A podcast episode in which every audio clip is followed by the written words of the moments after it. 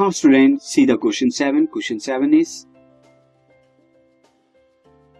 7 is what is the difference between the direct current यानी DC and alternating current यानी AC?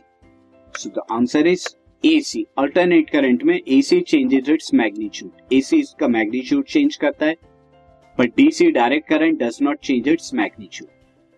Whereas AC की बात करें, AC changes its direction. Direction भी change करता है periodically.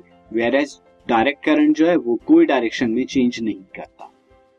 Now student, AC क्या होता है? AC is used in electricity, in general electricity में AC का use किया जाता है. Whereas DC is used in specific device. जबकि DC को specific device जो बैटरी से चलते हैं उन्हीं में use किया जाता है. This podcast is brought to you by Hubhopper and शिक्षा अभियान.